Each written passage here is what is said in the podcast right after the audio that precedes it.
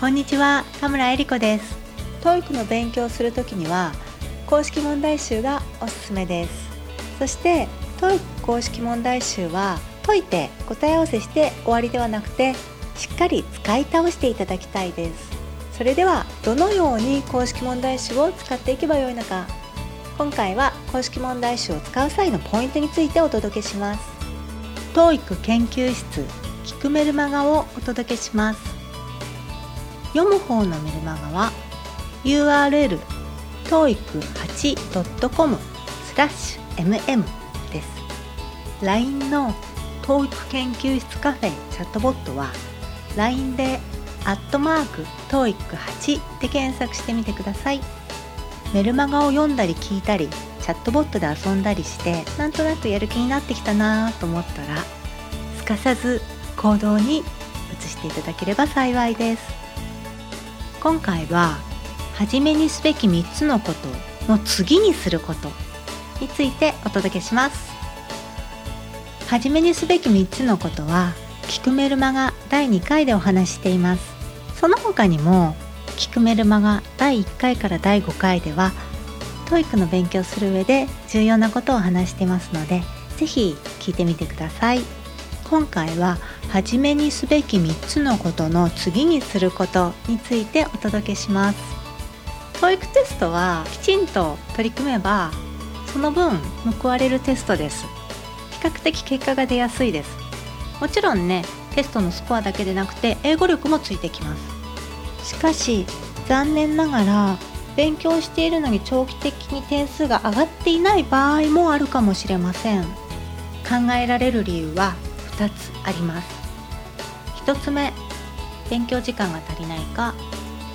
2つ目方法が効率的でないかです。つまり時間のコスパ時間のコストパフォーマンスがあまり良くない方法でがむしゃらに頑張ってしまっている場合もあります。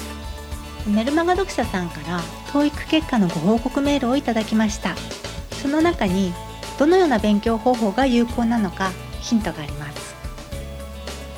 読ませていただきますね。こんばんは。いつもメルマガ拝見させていただいています。私も某月某日の公開試験を受けました。前回受験時はゾロ目の555点リスニング335リーディング220でしたが今回は前回よりも25点アップの580点リスニング375リーディング200でした。リーディングは下がってしまいましたがリスニングと合計点が上がったので嬉しいです。さらにこれまでの自己ベストは2015年9月休憩式時の565点でしたので自己ベストも15点更新することができました。これは一重に田村先生のメルマガのおかげです。田村先生ありがとうございました。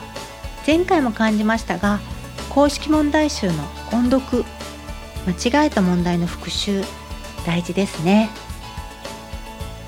はいおめでとうございます。そしてありがとうございます。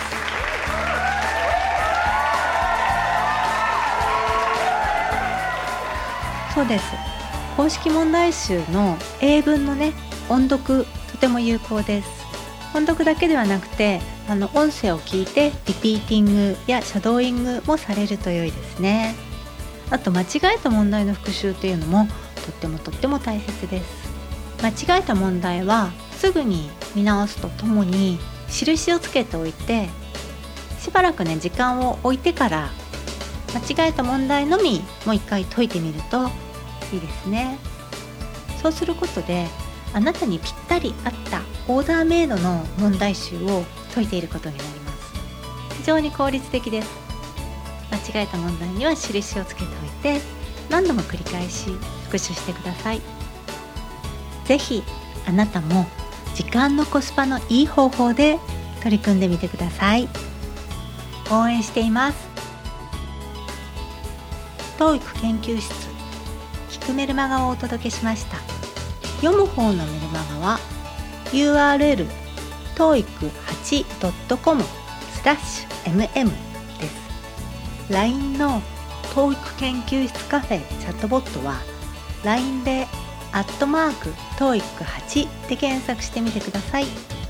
メルマガを読んだり聞いたりチャットボットで遊んだりしてなんとなくやる気になってきたなと思ったらすかさず行動に移していただければ幸いです。最後までお聴きいただいてどうもありがとうございました。それではまた。